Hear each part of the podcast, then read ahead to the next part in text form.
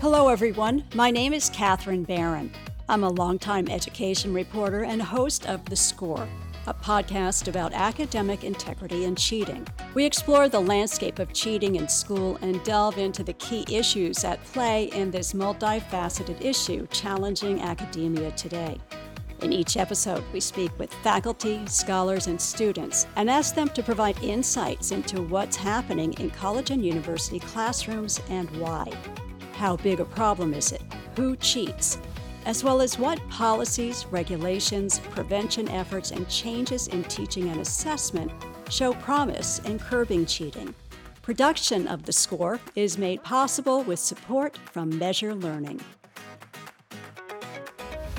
In recent years, it seems that the radio dial on ethics is moving up and down the spectrum. Ethical behavior, intentional or not, is at the root of cheating. This episode of The Score explores how our guest, Garret Merriam, an associate professor of philosophy at Sacramento State University in California, responded to widespread cheating on a final exam in his Introduction to Ethics course. Garret Merriam, welcome to The Score. Hi, Kathryn. Thank you for having me. I'd like to set the stage for this discussion and for your work. Uh, would you tell us what happened in your Intro to Ethics class? Yeah, so I'll, I'll give the short version, which we will be elaborating on over the course of the discussion. But uh, I, I, came to suspect that some s- students in my class might have been cheating on my final by Googling the answers on uh, the final. I, I, I, teach a course that's fully online, has almost 100 students, and uh, with, with that much material, that many students going on, it simply isn't possible for me to create novel finals every semester as much as I would like to do that. So I reuse large portions, though never the entire thing, of my final. And so I found found that you, by Googling the questions on my final, you could come up with a, a student who had uploaded a copy of the final with many of the correct answers to the, the, the questions. So I, I, made the request of the website, website called Quizlet, that they take it down. And I was very pleasantly surprised that they did so promptly and quickly. Um, I was under the impression, I was assuming that they weren't going to uh, respond, but they did. So I was very grateful for that. Very professional of them on their side of things. And then after that, a part of me, perhaps somewhat of a devious part, I suppose, decided to run a little experiment. Um, part of my research is in experimental philosophy, and I like running experiments. And so I decided to see what would happen if I uploaded a copy of my final with the right questions, but the wrong answers. I, I didn't really think this through completely when I was doing it, which is something that would come back to haunt me later, which again we will elaborate on a little bit.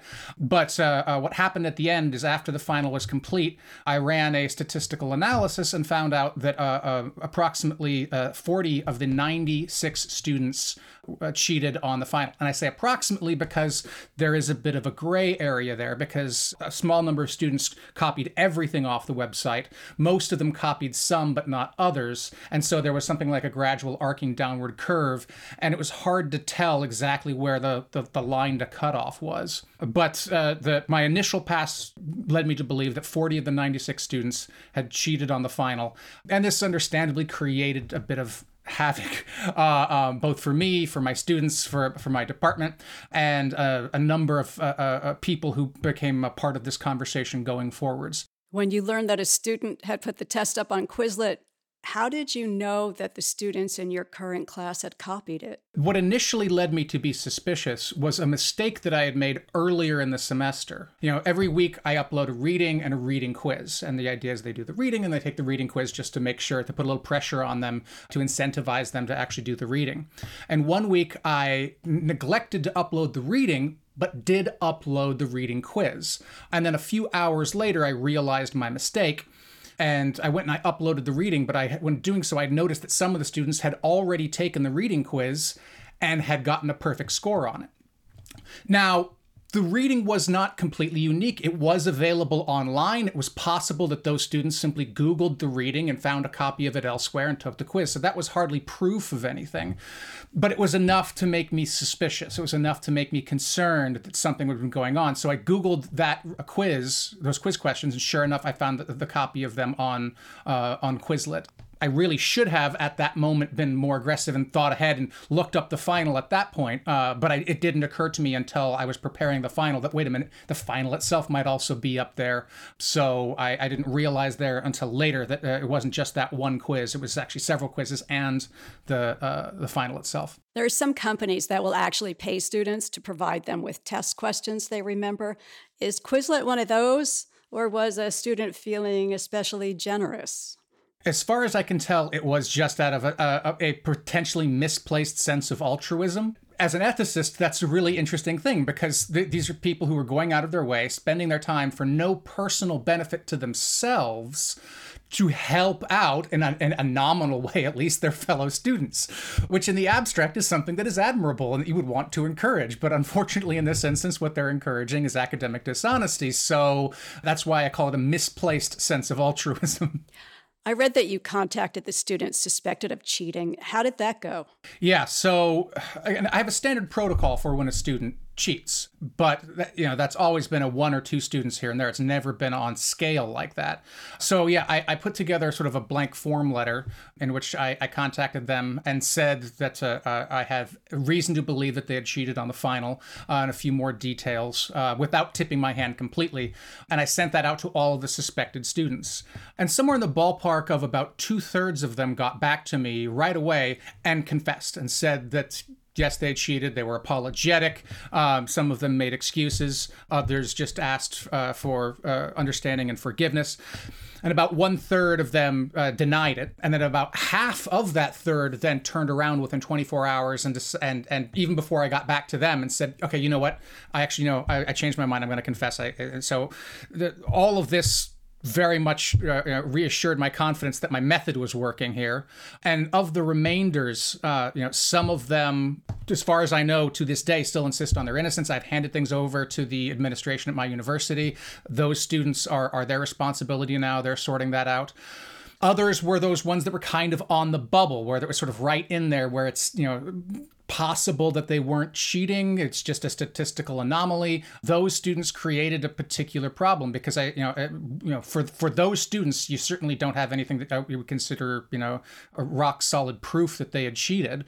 So for those ones, I I, I had follow ups where I did Zoom calls with them to talk to them personally. One of them convinced me in uh, in the conversation that they honestly did not cheat. You know, it's entirely possible that student was just a really good actor and a really good liar, but I don't think so. To the best of my ability to determine, they were honestly surprised and had no idea what I was talking about. The the remainder, I mean, again, I I'm not a human lie detector. I can't say with absolute confidence whether they're lying, but suffice to say, they did not allay my suspicions, and so those were the ones that I just handed off and said, okay, you're the you're the university's problem now. Then what happens? Do you have any input into what action the university takes? I get to determine the penalty as far as my class is concerned. Um, you know, all, all of the students who did this at the very least got an F on the final. We can talk a little bit more about those consequences later, perhaps. But as far as administrative consequences, that is up to the university to decide. Not that's not in my hands. What is the university's policy? Are students automatically suspended or something equally harsh? Yeah, if they might get suspended, uh, an academic warning. I think we have a pretty good system, actually. Um, the way it works is anyone who is suspected of cheating, you know, the professor is supposed to refer them to, to the appropriate office at the university. And you can report two different kinds of reports. One report basically is just a, a red flag. You know, this student was suspected of cheating, or even this student confessed to cheating. And if it's the first time that they've done this and the last time that they've done this, a mark goes on their record in this one specific office. But if they if they never do it again, it's basically erased. They can graduate without any problems. It's not left on any sort of permanent record or anything like that. The heavier sanction is reserved for more egregious cases of cheating, and uh, uh that comes with the recommendation that uh, that some sort of academic penalty uh, uh be administered to them. And this goes especially the case if it's not the first time that they've cheated. So so the university acknowledges I think wisely that students can sometimes make mistakes and a zero tolerance policy is not a terribly uh, good approach. There should be some room for recognition and forgiveness and and the, the ethicist in me I think agrees with that approach to things. When you shared what happened with colleagues in the department, what were their reactions? Also, is the department supporting you in your new experiment regarding cheating? So, most importantly, and you know, again, which was a bit of a cause of anxiety for me when I when this started uh, uh, expanding like this, uh, my department chair completely had my back.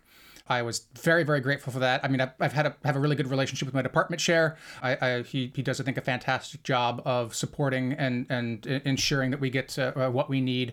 As far as the the rest of my colleagues, uh, there's only been a, uh, some some casual emailing back and forth. But with the start of the semester coming up, we have a typical uh, retreat every year where we uh, set aside time to talk about pedagogy, and and this is going to be something that's going to dominate my portion of that discussion. And I'm going to make some, you know, I'm going to ask for feedback from them um, and make some uh, recommendations uh, that the rest of them try to, to do a little policing of their own material, especially if they're reusing material the way I was. I have heard of instances where some professors think, well, that would never happen in my class. And I'm wondering if you received any feedback like that, sort of implying that you must have done something not quite right as a teacher for students to cheat. It, it's certainly tempting to think. And obviously there is some truth to that. There, you know, the, the the room for this kind of thing is going to vary depending on a lot of details about a particular instructor's class. You know, to take the most obvious example, if you're not reusing material like I was, then you're not going to be encountering this particular problem. So some uh, while none of my colleagues gave that particular response if there's anyone out there listening i i, I can certainly imagine that uh, that might be a justified response however at the same time you know there there can be a kind of certain amount of uh, arrogance and maybe laziness that might come along with that too to think that the problem is something specific about the individual instructor in this case me rather than something that is a little bit more systemic again i want to give credit to professors and other instructors who have found ways to effectively discourage cheating. But I would also say you shouldn't rest on your laurels and recognize that there it, it is, I think, a, a, best practice to to to double check your uh, your methods and your sources and to to find out uh, in any way you can whether or not there actually is academic dishonesty going on. You should not simply assume that you are one of the fairly small percentage of uh, instructors who has managed to stamp out academic dishonesty in their ranks completely. I guess you might be forgiven for thinking that if you're teaching an ethics class, this won't occur. Yeah, yeah. The, the irony of cheating on an ethics final is something that was not lost on me, and I tried to impose that recognition on all the students who I communicated with as well. You did reach out to other colleagues and peers around the country on the online philosophy journal called the Daily Nous, that's spelled N O U S, which I read is ancient Greek for intellect or understanding. What feedback were you looking for and did you get it? So it actually started on Twitter. You know, I, I have a fairly modest Twitter presence, but a, a lot of uh, fellow philosophers, you know, follow me and I follow them. And so I posted about the experience. And, you know, Twitter being Twitter, everything was condensed and a lot of detail was washed out. So I think a lot of people didn't possibly fully understand exactly what I did and what my reaction to it was. So, someone with a larger following uh, retweeted it with criticism, and a lot of people started to sort of jump on and accused me of engaging in dishonesty myself. The most common criticism was that it is a kind of entrapment that I that I encouraged or enabled students to cheat and then punished them for doing so. That struck me. You know, my initial reaction to that was quite defensive, um, and I, I I tried to sort of you know justify myself. But you know, a little time went by, and and, and you know, again, as an ethicist, you recognize that reaction. You know, people always get defensive when they get challenged. But I think an important part of ethics and, and, and trying to live an ethical life is the recognition that you might be wrong and not realize it. And so that kind of open-mindedness led me to reaching out specifically to uh, to Justin Weinberg, who's the editor at the Daily Nous, which is a professional philosophy blog. I follow it and pay a lot of attention to it, and a, a, a fairly large amount of uh, my peers uh, log into that. And so I wanted to, in particular, hear from ethics professors uh, or philosophy professors in general, because you know, as everyone knows, Twitter is populated by a bunch of random people who have no particular uh, experience or expertise. So I wanted to try to filter the audience down to people who uh, uh at least had some experience with the kind of thing I was talking about. So I, I gave a write up to Justin Justin posted it and editorialized a little bit and invited a discussion. And it became a very, very uh, uh, uh, populous discussion, which I was fascinated to, to participate in. Uh, and the results were somewhat mixed. Uh, I think a lot uh, of the people, once they got the full picture, recognized that I hadn't engaged in any sort of major moral problem, anything ma- majorly morally problematic.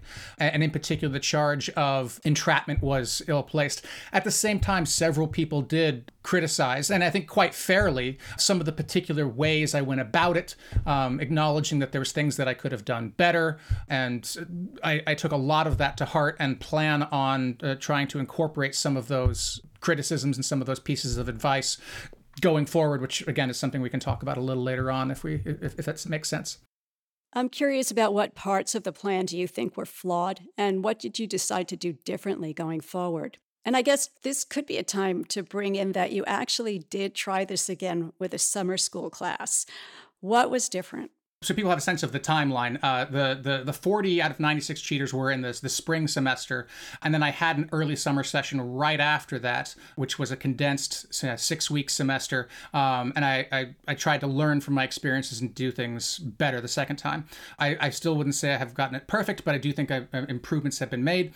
So for starters, one thing which I did not realize when I reached out to these students and and uh, accused them of cheating was that uh, for many of these students, websites like Quizlet are not thought of as academic forms of academic dishonesty, but just tools that you, you, students can use on the internet to study.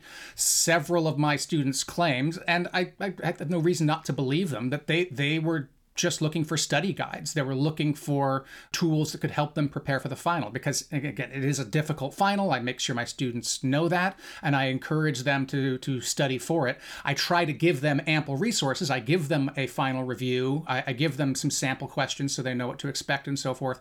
But you know, uh, I think a lot of them didn't realize they were doing anything wrong when they turned to the internet the way most people do to try to get assistance.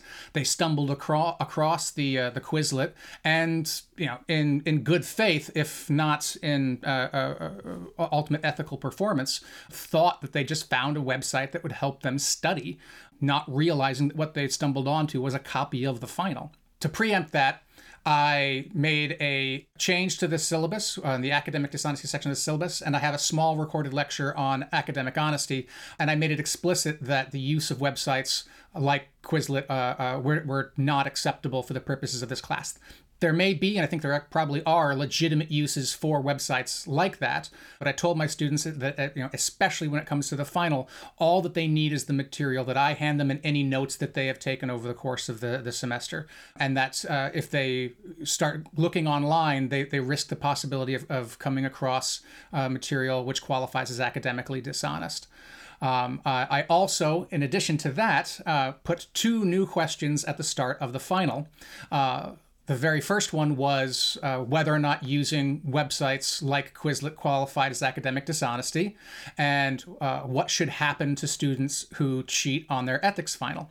Uh, now, that second one is perhaps debatable. Um, uh, there's a lot of room for debate in ethics, of course, but I made it clear to my students that these questions were going to be on there, and that for the purposes of the final, the right answer was that they should uh, uh, be failed from the class. So I deployed this new material for my summer session, uh, which had tw- total of 29 students. Every single student got those first two questions on the final right, so they were paying enough attention to, to, to follow through on that. Uh, but in spite of this, I still had three students who cheated, three students who looked up uh, uh the, the Quizlet and found it. So that's an improvement on some metrics. Uh, I, I, fell from you know about 40% down to about 10%. So that's encouraging. At the same time, again, I reached out to these three students and I, I genuinely tried to understand. You know, I did everything I could to impress upon them that using these resources qualified as academic dishonesty. I, I tried to get their buy-in to say they wouldn't do this and in spite of that, three students still did. Uh, so clearly, I think I have room for improvement, um, and I need to, I think, reflect a lot on how to do a better job of, you know, not just imposing upon students that they shouldn't cheat, but making sure that I, I empower them and give them the resources they need such that cheating isn't necessary, that isn't an attractive option. I don't want to simply make the final easier because I, I do believe in rigorous academic standards, uh, but uh, uh I do think there's things that I can do, and I haven't haven't figured out exactly what yet, but I do think that uh, I'm going to be making a deliberate effort going forward into the fall semester to be reaching out to the students more throughout the course of the semester to prepare them for the recognition that the final is going to be a challenge and to give them space to, to reach out to me for help if they need it. So, in the hopes that, cross fingers, uh, in the fall semester, I will get a total of zero cheaters. The score is brought to you by Measure Learning, a full service test development and delivery solution. Learn more about how they can help your organization develop and administer tests more securely at measure at measurelearning.com. What did the students say about why they cheated? Yeah, well, again, like I said, some of them didn't realize they were cheating when they did it. They they thought that the resource they were looking at was fair game. Um, of the ones who who did not claim that, uh, some of them played the the standard academic pressure card. Uh, you know, they uh, had lots of finals to study for. They didn't have time. Uh, you know, they didn't intend to cheat. Other students, you know, claimed that it was a spontaneous thing that they were in the middle of the final and they were were falling behind and they they saw the the the, the timer ticking down and so they panicked um, and decided to turn to Google and came up with something something which ended up making things much worse for them. Now, I'm not insensitive to to to these uh, replies. I, I, I was a student myself. I understand what the pressure is like. A lot of my students have significantly greater pressures than I ever had, um, but both personal, economic, academic. So uh, you know, these responses did not fall on deaf ears. And when in my correspondence with my students, I tried to to, to make it clear to them that that I, I do appreciate the pressures that they're under.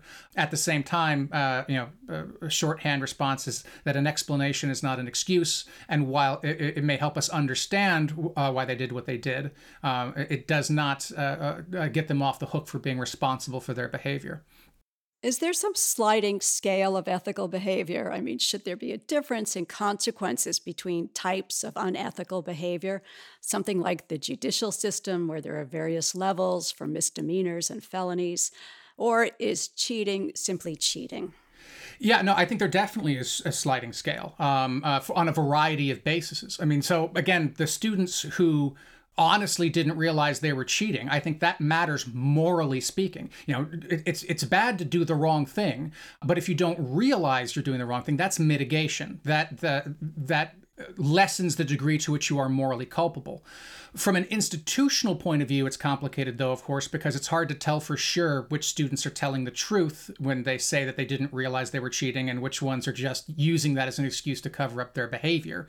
So, institutionally, I think there should be a little bit more rigor and a little bit less flexibility. At the same time, I don't think there should be no flexibility. One of my students reached out to me, uh, uh rather, in, in the correspondence, uh, and she was on an academic scholarship, and if she uh, was re- uh, you know, reported to the university, she would lose her academic scholarship and have to drop out of school entirely. Now, that to my mind is a disproportionate response. You know, an F in a course is one thing, but having to be re- removed entirely from the university is another. So, with that one particular student, and of course, I was able to verify that they were indeed on an academic scholarship. That wasn't just had, didn't have, wasn't just taking their word for it. Um, so, for that one student, I made an exception. I did not report them to the university, uh, but I did make them have to to sign up for the fall semester. And so that student's going to be taking the class again from scratch. Um, and right now, they're you know, as far as the university knows their grade is just in limbo and whatever you know grade they get when they retake the course in the fall will be the you know I, I, will simply use that and replace that with their original grade. And you know I hope that that will be a, a acceptable for them will allow them to stay in school um, while at the same time you know putting uh, uh, uh, recognizing that there is accountability there that they have to pay a penalty in the form of retaking the course from scratch. And uh, uh, that was acceptable to them. And so that for that one case that was a, a different way of approaching it given the circumstances do you feel that cheating is getting the attention of the wider higher ed community that it deserves? Are there discussions underway in universities, professional associations, and accrediting agencies to identify steps that colleges and universities can take? obviously the 900 pound elephant in the room for academic honesty is uh, large language models like ChatGPT. That has been getting a tremendous amount of attention, and I think rightfully so. You know, I have my students write essays, and I've you know been concerned about uh, the use of that. You know, there are tools, countermeasures to try to check for that, but they're far from perfectly reliable. Um, it, it's just just so happened that this particular instance is not one that had anything to do with artificial intelligence. This was just standard Google and uh, uh, uh, academic websites like like Quizlet.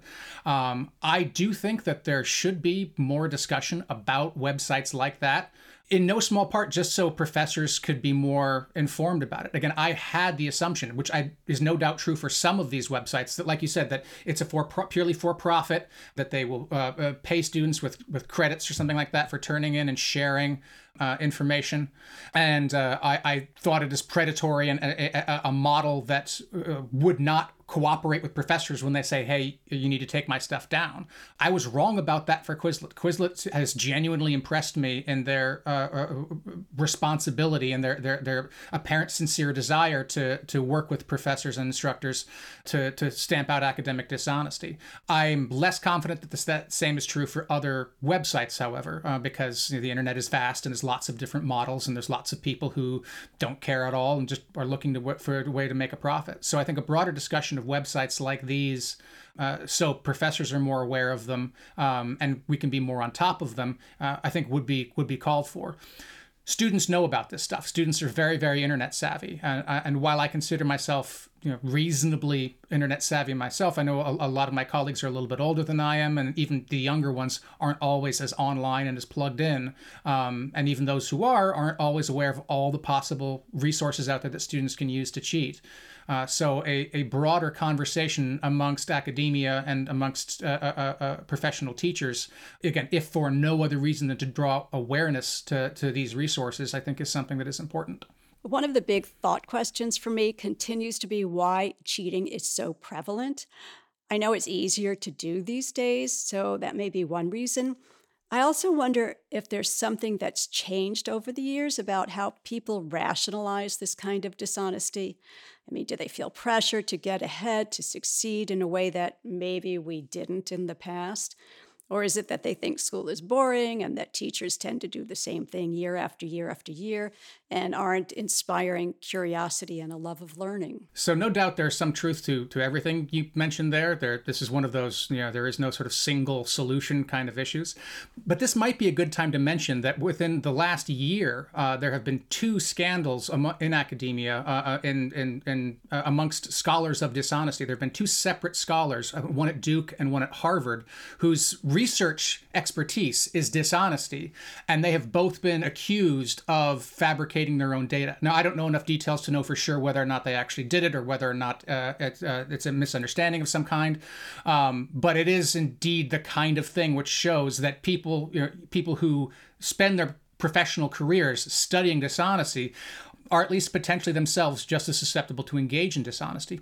There's been a lot of empirical research that shows that people who specialize in ethics, like myself, are not on average morally better people than people who have no particular exposure to ethics at all. So again, there's this naive idea that studying uh, honesty, studying ethics would make you a better person. And, you know, yeah, who doesn't like that, right? I mean, again, as someone who spends their time thinking so much about these questions, I would love to believe that I am a better person because of it.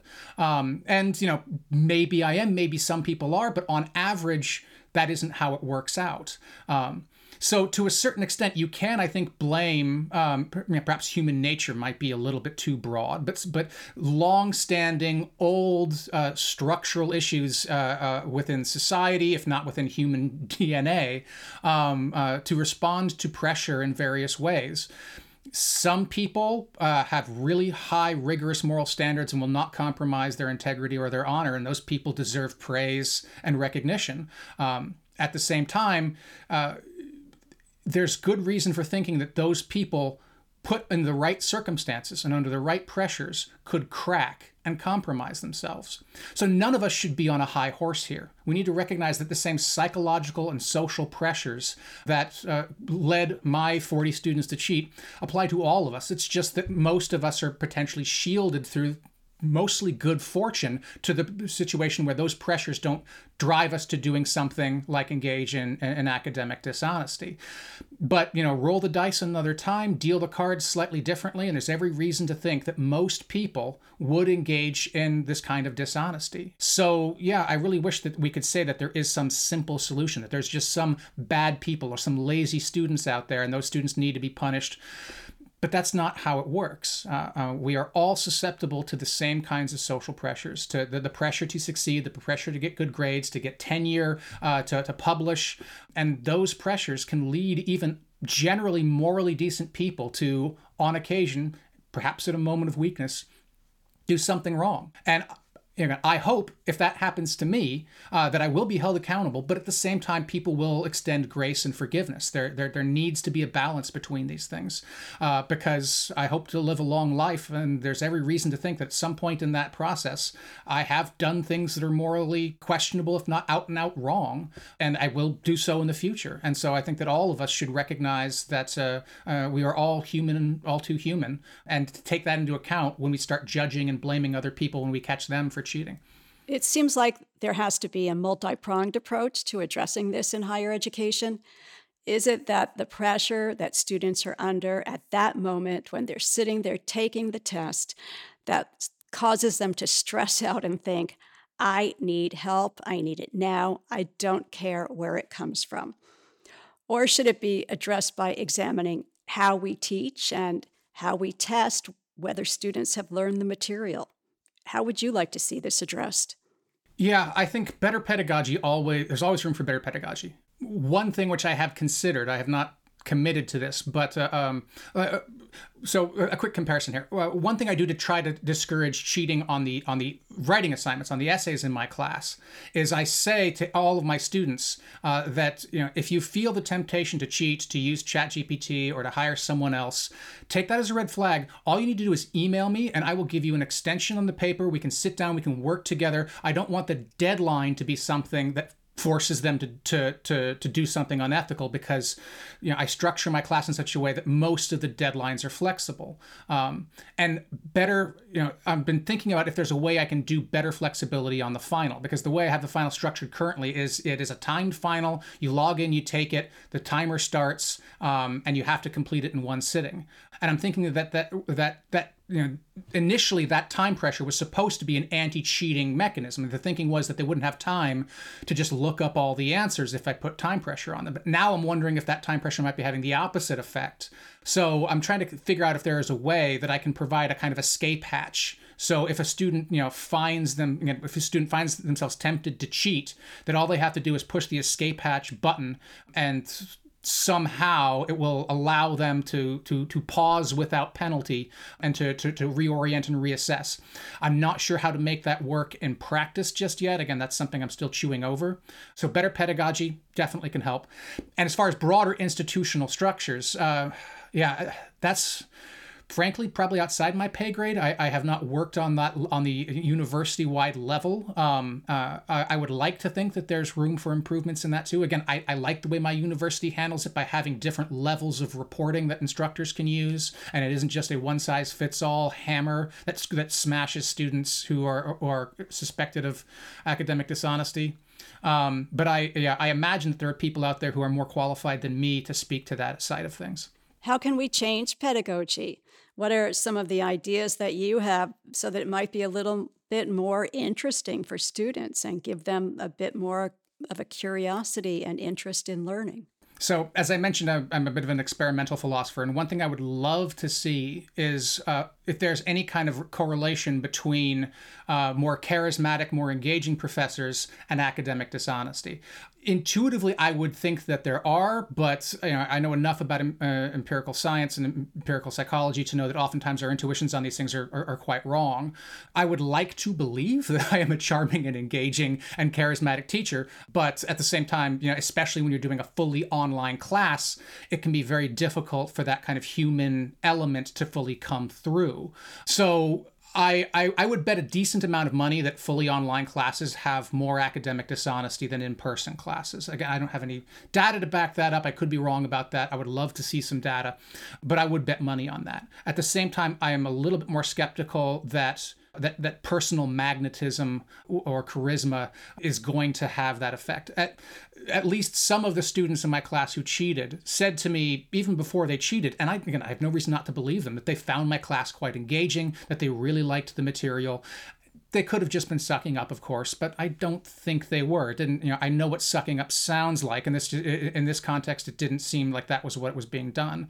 So I think there's every reason to believe that uh, that, that charming and personable professors, while that definitely is a merit and something that's good and important in, in, in education in general, I suspect that that's less of an inoculation against academic dishonesty as we might like to believe. Thank you so much for discussing your experience and what you hope your colleagues and others in the larger system of colleges and universities could and should take away from it. Garret Merriam is an associate professor in the philosophy department at Sacramento State University. You've been listening to The Score. The Score is produced by the Academic Integrity and Research Group at Pando Public Relations. It's underwritten by Measure Learning and technical support is provided by This Is Distorted. To ask questions, download show notes, or learn more about the score, visit our website at podcastthescore.com. Follow us on Twitter and Instagram at podcastthescore, or find us on all the podcast platforms as The Score.